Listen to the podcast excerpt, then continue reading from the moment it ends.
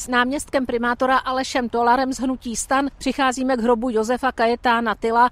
Pomník je zakrytý bedněním. Je to dřevotříska. Věříme, že v letošním roce dokážeme bednění odstranit. To bednění tady mělo být vždycky jenom přes zimní sezónu a na léto má být ta socha odkryta. Bohužel eh, už několik let je on zakryta celoročně, protože socha je stálým terčem vandalů. Jaká bezpečnostní opatření tady plánujete? Bude tady třeba zpřísněný kamerový dohled? O zpřísněným kamerovém dohledu uvažujeme také. Ty kamery působí trochu preventivně. Na druhou stranu máme zakamerováno půl města a vandali to ze 100% neodradí. Spolhat se pouze na kamery bohužel nemá patřičný efekt. Pokud budou vandalové dál sochu ničit, vznikl ve spolupráci s architektem nápad přikrýt ji skleněnou vitrínou. Socha na jednu stranu bude chráněna tedy před nájezdníky a zároveň návštěvníci nepřijdou ten pohled na, na sochu jako takovou. Ne všichni památkáři souhlasí s tímto záměrem vytvořit jakési akvárium nad sochou Anděla. Žádná krása to nebude, především Národní památkový ústav eh, s tím problém má. My jsme psali vlastně odborné vyjádření již v roce 2019.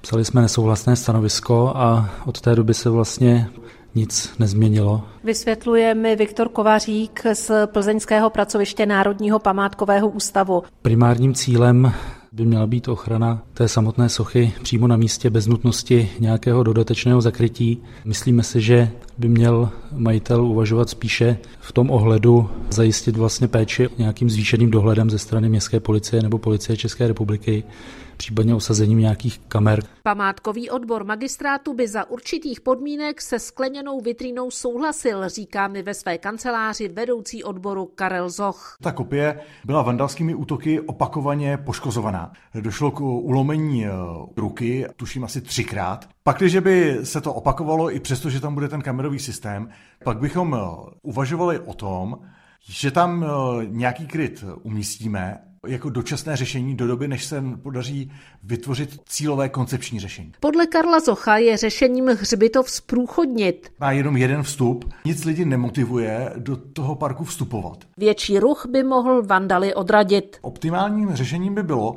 trochu přetransformovat něco jako park průchozí směrem k řece. To znamená, že lidé, kteří vystoupí z tramvaje na tom Mikulášském náměstí, by si mohli cestu do města zkrátit tím, že projdou tím parkem. Máte představu, kdy by mohlo dojít k otevření toho hřbitova? Zatím jsme v fázi nějakých základních úvah.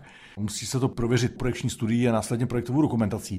Neměli bychom to uspěchávat, takže nejdříve za dva, ale spíše tak za tři, čtyři roky. Na Mikulášském hřbitově se přestalo pohřbívat počátkem minulého století. Koncem 60. let se proměnil na městský park. Z Plzně Veronika Krátká, Český rozhlas.